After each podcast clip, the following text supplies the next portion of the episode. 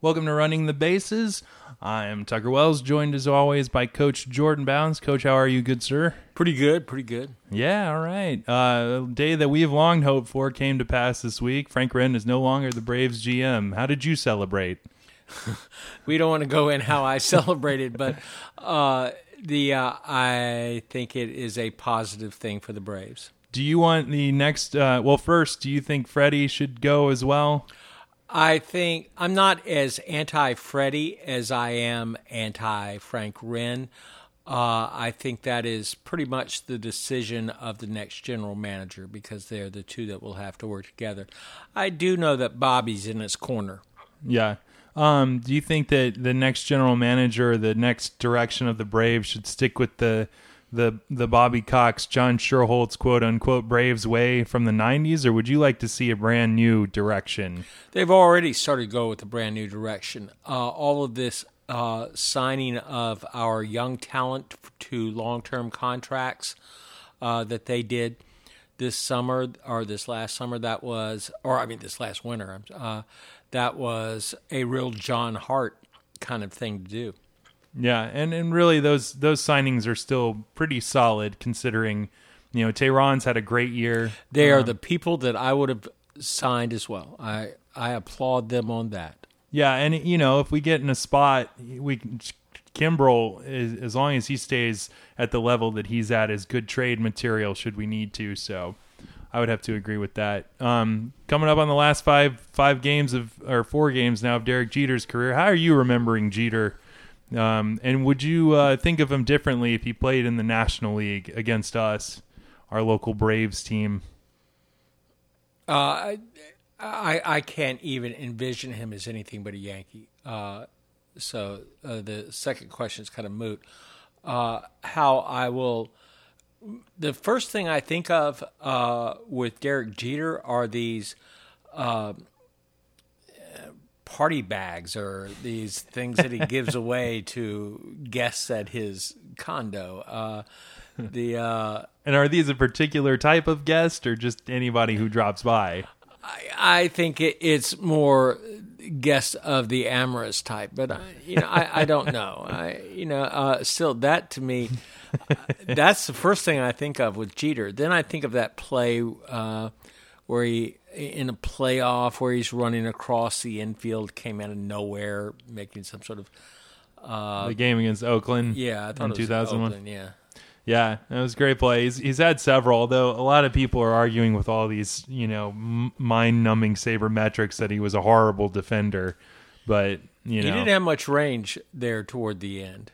Yeah, and he never had much range to his left. You yeah. know, he, he he he customized going going deep into the hole and uh, left field and doing that jump throw. But yeah, Cal Ripken didn't have a lot of range, but he knew where to place himself.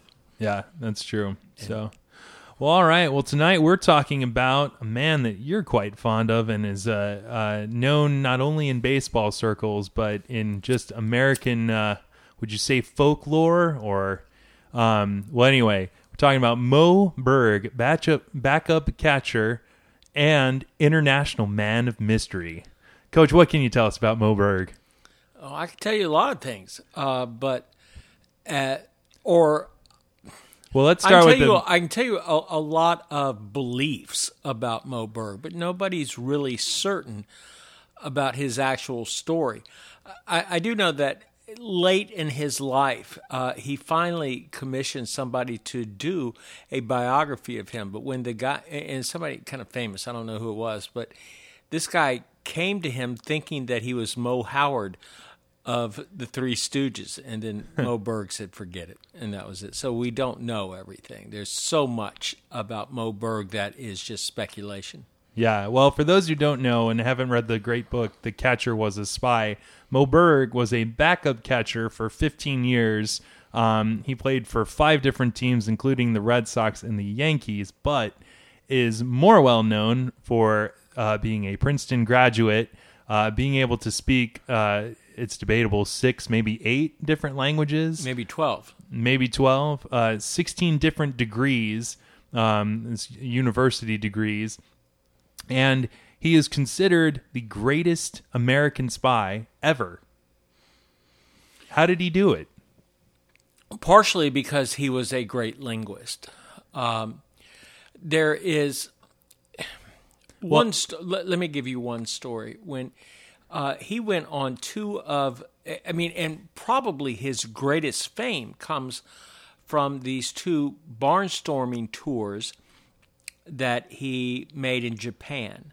Uh, the first one really wasn't a barnstorming tour. He went with Ted Lyons, uh, the Hall of Fame pitcher for the White Sox. Uh, somebody else, I, I, think I want to say Ted Willis, uh, but I'm not. I don't think that's who it was. Uh, the three of them went to Japan as kind of a uh, a training mission, mission where they went around to different ball clubs and instructed them on uh, catching and pitching and whatnot. the next year, he goes in Babe Ruth's famous barnstorming tour all over Japan. Now this was Babe Ruth and Jimmie Foxx and Al Simmons and you know all the great heroes of the 20s and 30s. Uh, Moe Lou, Berg, uh, Lou Gehrig as well, right? yeah, all right. Uh, Moe Berg is there because nobody can figure it out. Uh, Moe Berg never played. He played in the major leagues for 15 years, uh, partially because Joe Cronin was very superstitious um, and liked being surrounded by people that weren't exactly baseball men all the time. Uh, because he was, and Moe Berg certainly was not. Uh, Moe Berg was a very unusual uh, individual. Uh, Moe Berg's would bat 30 times a year. He would play less than anybody in the major leagues year after year after year after year. Uh, nobody, he was said to be a very good defensive catcher by all sorts of Hall of Fame pitchers. Uh, had a, a, real good arm. Uh, the uh, I, I, know Casey Stengels said you may be able to speak twelve languages, but you can't hit in any of them. Yep. Uh, the uh, I mean he uh, and a, a, lot of his teammates said that he was lazy or whatnot because he didn't want to necessarily play any more than he did. He just liked being on baseball teams. Uh, when it, did he? Uh, when when is it said that he developed? Uh, like, how long had he been playing baseball in his life? Like, when did he start? And you know, well, he was uh, in, in many ways. Uh, I mean, I think he graduated from Princeton in '25 and was said to be the greatest Princeton ball player of all time. So he was on that level in a college and like an Ivy, Ivy League. he was a good ball player. You don't stay in the major leagues for 15 years you know, uh, particularly at that time, there were only eight teams in each league. I mean, he had to have some ability. Uh, Cronin makes him a, a, coach later on. But let me go back to the St. Louis, or I mean, to the Japanese story. He goes to Japan. He's there with this this barnstorming tour, and if he doesn't show up at a particular game, nobody's really concerned because he never played anyway. Yeah. All right. Now Japan has this terrible secrecy thing at this time. Nobody could film anything, nobody could take pictures of anything.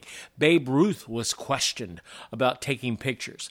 But Moe Berg was given a 16 millimeter camera by Movietone uh, magazine or Movietone uh, film clips or whatever. You used to yeah. see those at, before movies. They were like the newsreel things, and the uh, he took films all over uh, their tour. However, one day when uh, I, I forget the city they were playing, and Moe Moe wasn't there, and he had stayed in Tokyo and bought a kimono and gete those or gita the those little shoes that they have and everything combed his hair back parted it down the middle. Even though he's six one and this burly guy and passes himself off as japanese goes to a hospital where the ambassador's daughter is giving uh, the uh, United States ambassador's daughter is giving birth with the pretext of going to visit her there. But he brings flowers as though he's a Japanese delivery man. How he's able to get through with all this being 6'1 in Japan is pretty amazing but his language skills do get him. He gets up to a fifth floor then goes through this uh, tunnel goes uh, eventually into a bell tower where there is this latticed uh, fence around the outside and uses his uh, Bell and Howell camera and takes the only films that we have of the shipyards, the military uh, complex, and everything there is in Japan. It's the highest point in uh, Japanese architecture. These films, uh, the films that he took there, were used by Doolittle uh, in his raid on Japan. Were supposedly used later on in the dropping of the big ones uh, in both Tokyo and uh, Nagasaki. Uh, he.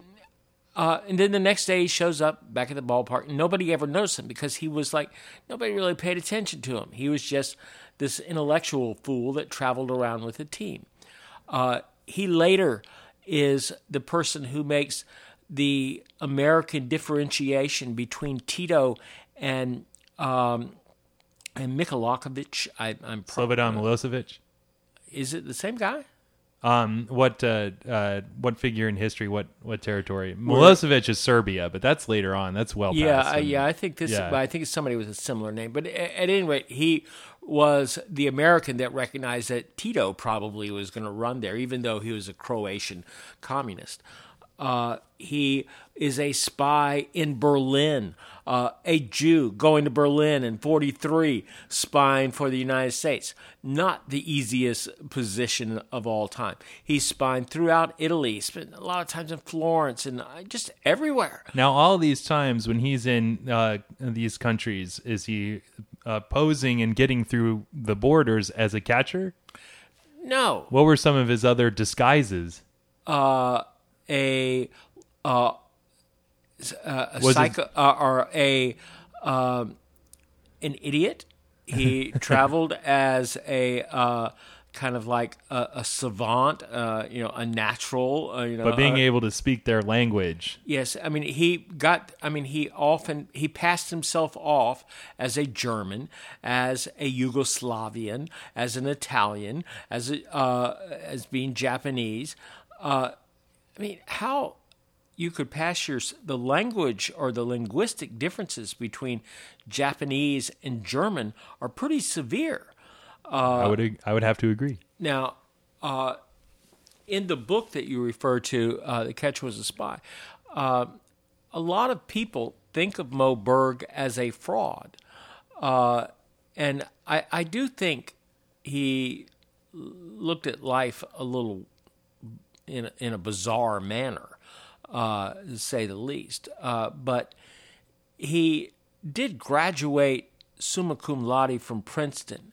He does uh, get a degree at the Sorbonne in linguistics uh, in Paris. Uh, he gets a law degree from Columbia. You don't do this with mirrors. Uh, I mean, he, um, I, he's on a talk show called Information Please, a radio talk show uh, early in his baseball career. Uh, and during the time, there were two shows. Uh, one was Truth or Consequences, one was Information Please. Uh, Truth or Consequences was all this slapstick kind of stuff. Uh, but Information Please was kind of like uh, Jeopardy on steroids. the questions were very difficult. and the uh, first show, he just motors through them. I mean, all these questions about ancient Arabic, uh, Aramaic, uh, geography, philosophy, linguistics. He's, you know, just uh, very impressive. Uh, after the show, uh, Judge Kenesaw Landis talks about uh, how you've done more for baseball than I ever did, blah, blah, blah. the um, I don't think Judge Landis ever did anything for baseball. But first commissioner though, he was the first something. So, and set up uh, the white barrier. You know, set, not allowing black people and kept black people out of baseball for years. That was uh, detrimental. Yeah, I think so. Uh, the uh, but at any rate, uh, he goes back the next year, and he always said that he uh, wasn't going to ask answer questions that either had uh, that were personal or had to do with law. Now, why a lawyer? I mean, and then he's but the third time he's on the show, they ask him a couple of personal questions and he just doesn't answer, and they never invite him back. He just sits there mute. That's what uh, I read as well, and, and took away is that you know even family members um, you know, didn't know him very well. There was uh, he played he was playing with Boston at the end of his career, and um, I believe it was a cousin of his, and we're at the game, and they sent him a, a a telegram to say that they'd meet him outside, and he came out and said hello, thanks, and then walked away. So, and he was never married, and for the most part lived alone. Nor was anybody in his family. It's Yeah. kind of a weird thing. it is a very weird and thing. he um, there are a lot of parts of his history that makes him seem gay but then he's also said to be a womanizer and uh, was uh, always chasing skirts and stuff there are other stories of him being somewhat pedophilic there are just all sorts of just bizarre stories about him Well, do you think the the baseball espionage in Japan is the most fascinating to me? Um, was that an idea that came to Moe Berg or to Moe Berg completely. He did all. Now, other people. I mean, he was hired by the OSS, uh, which became the CIA. We we know this. how did that connection get made? How did the he and the OSS Well- link up? I'm not certain, but he comes back with all these Movietone films. Are the only films of Asia that we have. Uh, that the United States has. I mean, they were used, and I know he went to, uh, he tried to sell them, uh, you know, a, a couple of times. How um I, somebody with that kind of linguistic ability is going to be valuable in a spy service. Absolutely. I mean, and uh, you know, just as uh, we know, the CIA today uh, is drools over anybody who can speak Farsi. You know, uh, Yeah. so I um, and I, somebody that could speak both it could pass for being Japanese and uh, German. Pass for a Jew, pass for being German in front of Hitler. You know, uh, he's got to be somewhat valuable. Oh, absolutely. I mean, you, you know, in this day and age, with you know all the technology and the there's cameras everywhere and satellites up in space that can see down to the thread count on your and I's shirts here. Um, you might never see anything like that ever again. And and you know, do you think that there that that that that could ever happen in reverse? Like if we start seeing an influx of baseball players from Syria, that it might raise some eyebrows. I think it would raise some eyebrows immediately if we saw uh, baseball players coming from Syria. Yeah, well, I would be shocked to find one baseball player in Syria. Yeah, I would too. Period. Uh, period. Now, uh, but uh, there's no getting around. Moe Berg had very unique abilities. So that kind of linguistic stuff would be invaluable in today's world as well. When he um when he is in college and and he's majoring in languages and still playing ball, what do you think motivated him to continue to play baseball? I mean, just by the fact that he just enjoyed it?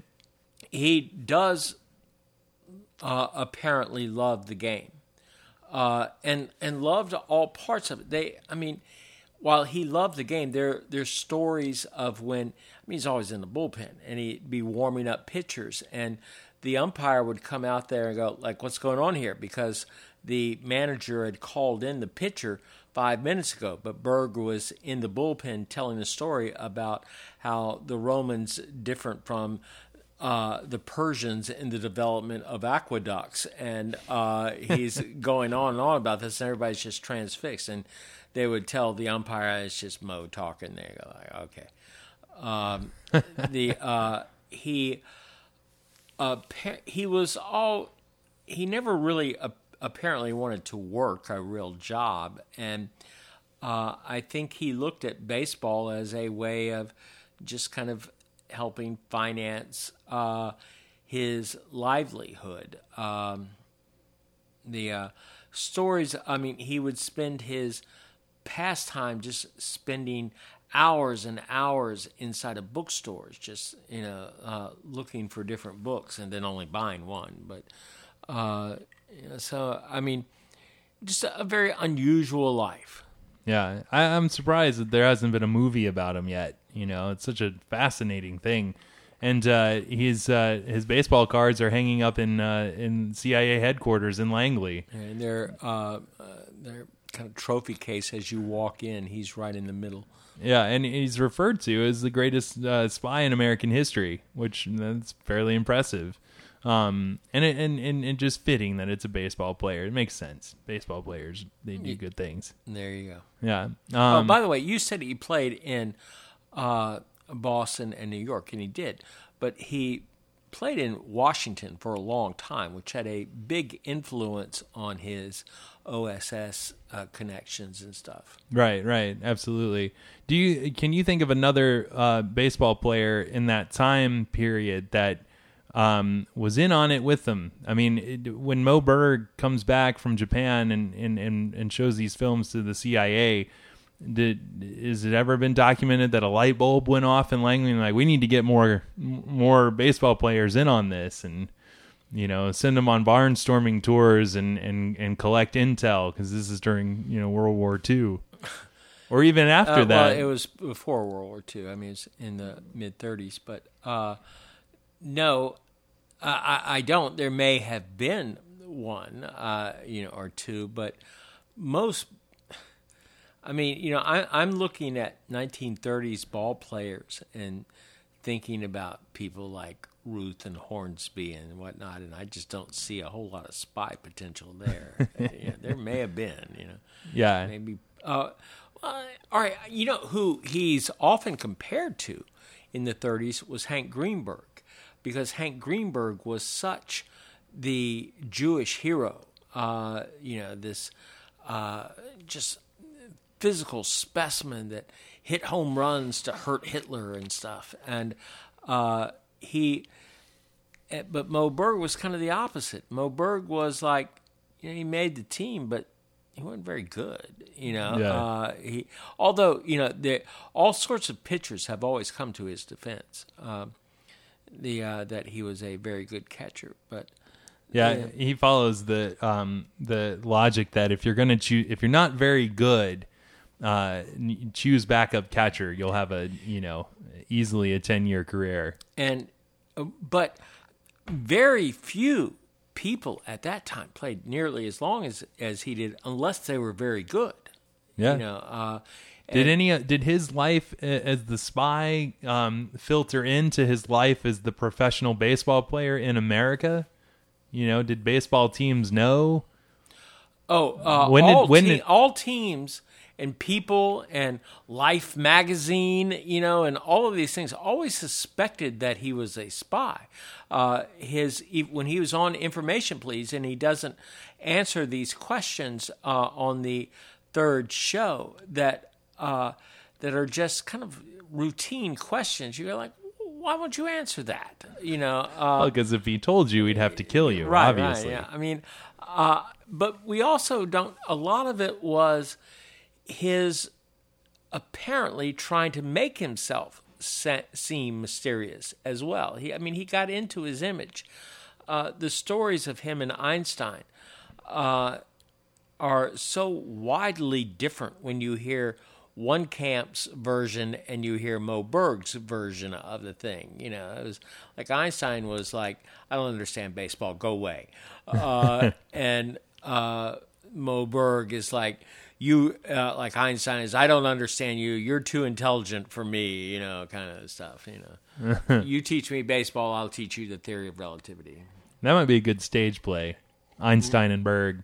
Um, that could even be one name, Einsteinenberg. Yeah, right. Um, can you think of um, any other you know public figures in that era, the 30s and the 40s, and and the 50s even? twenties. I mean, we're talking. You know, he's playing ball in the twenties. Yeah. Um, but so a public figure in that era that had a similar a, a, a second life, if you will.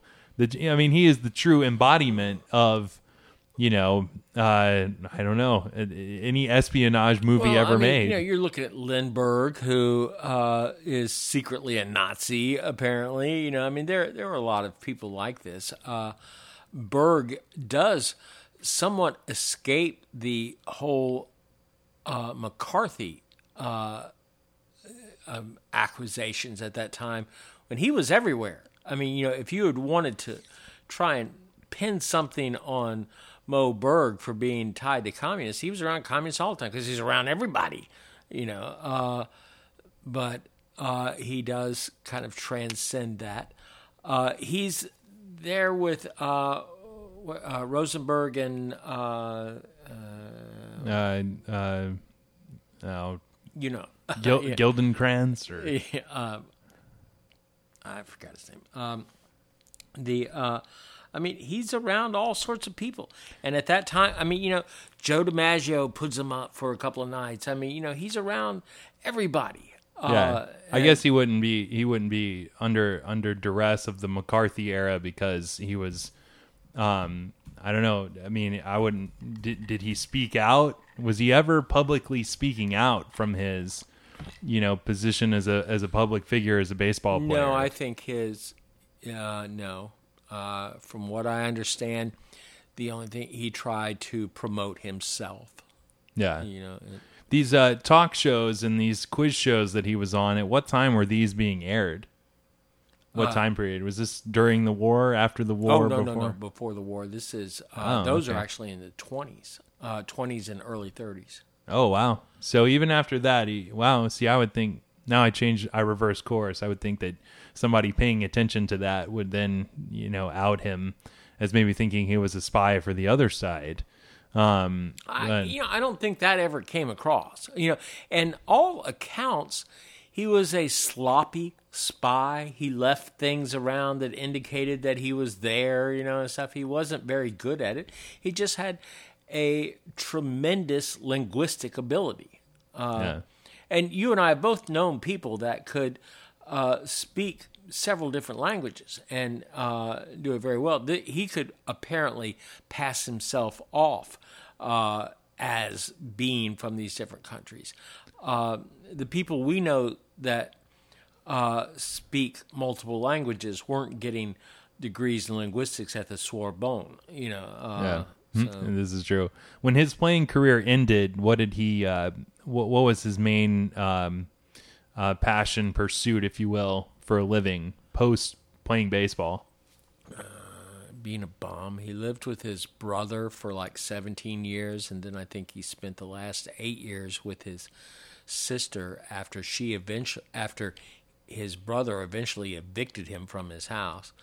uh, he uh, liked spending time in Boston more than any other city because he said it uh, was the most European city in the United States, whereas he would get work in Washington. Uh, in Boston, uh, the the setup was more European, and that's where he would rather have been. He uh, uh, kind of was a European uh, Europhile uh, at heart. You did say he was a coach for a while, though. Uh, he did coach. Uh, I mean, eventually Cronin couldn't rationalize keeping him on the team anymore, and uh, to Cronin, I mean, he went from Washington to Boston because of Cronin, and uh, Cronin was a very superstitious person. We know this, and Cronin also liked to associate with people that were outside of the baseball kind of circle, even though Cronin wasn't. He was just a good old boy ball player, you know, from day one. But uh, if this was his attraction to Berg, who was certainly outside of the normal, I mean, even Casey Stengel said that Berg was the most unusual player ever to put on a uniform. Casey Stengel is saying that, that's probably true. uh, and, uh, and and that's with uh, Eddie Gandolf and a lot of people. Um, but the uh, whatever Cronin's reasons for keeping around, if he was a good luck charm or if he just liked associating Cronin was also the one that made him a manager. Uh, yet I'm not. I made him a coach, but as a coach, then he wasn't allowed to coach the top pitching prospects of the Red Sox, just the ones that were kind of like down in the line. It was unusual relationship, as everything was with Berg. Yeah, well, it's a fascinating. It's a really a fascinating uh, figure in American history, not just baseball history, but American history. is he is he in Cooperstown? Is there anything in Cooperstown for Moe Berg? Not that I'm aware of. No, a, a baseball bat that's also a camera, perhaps. no, not that I'm aware. of. no. And, and can you His think 16 millimeter probably should, except that's probably in Langley's Hall of Fame. probably you know? And if you had to, you know, if you're really weighing the two, it's more of an honor to be in the Hall of Fame at Langley since there's so much fewer. Oh, I don't know Yeah. about that. I don't know that I'm going to agree with you here. I would rather, if you ask me if I would rather be in the Langley Hall of Fame or in the Baseball Hall of Fame, that's not even a question. Do you think Moe Berg felt that way though? Oh, I do. I think he had uh, everything he always says about baseball is in a real respectful kind of purist kind of way, even though he apparently never wanted to start.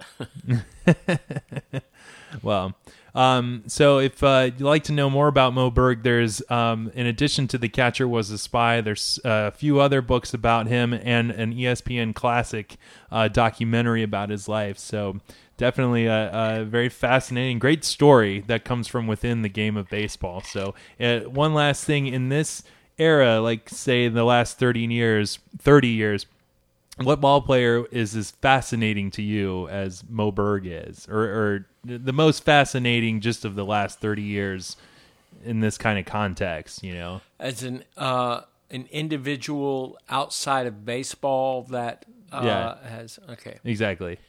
I can say for certain that it's not Jim Bunning, Republican senator for Kentucky. um, um, gosh, I, I, I don't. I would have to think about that. Um, Yeah, The uh, I, per, right off, you say last thirty years. yeah, kind of the mo- quote unquote modern contemporary era, Well, if you the last 30 years does not include Clemente. Clemente would be in there if we went further than 30 years. True. Although Clemente was, um, you know, uh, very much open, whereas Moe Berg was not. You know, The um, and then And I guess- after that, there there are several uh, of the old Negro League players. I mean, yeah, th- there couldn't have been anybody more interesting in baseball history than Satchel Paige. You know, and Yeah, I'd have to agree with that. So, well, all right. Well, thank you all for listening. Uh, again, want to talk about uh, our proud sponsor, Bees Bistro, um, here in Atlanta, Georgia, or Sandy Springs, Georgia, just north of Atlanta. If you live in Atlanta, uh, like we do, come check them out at 6010 Sandy Springs Circle. And if you're Vintown visiting, maybe a Pirates fan right now, watching the game, um, go check them out. Um, Coach, thank you very much. This- thank you, Tucker. you're welcome. Coming in a third, rounding and going home. This is Run the Bases. We'll see you next week. Good night. Good night.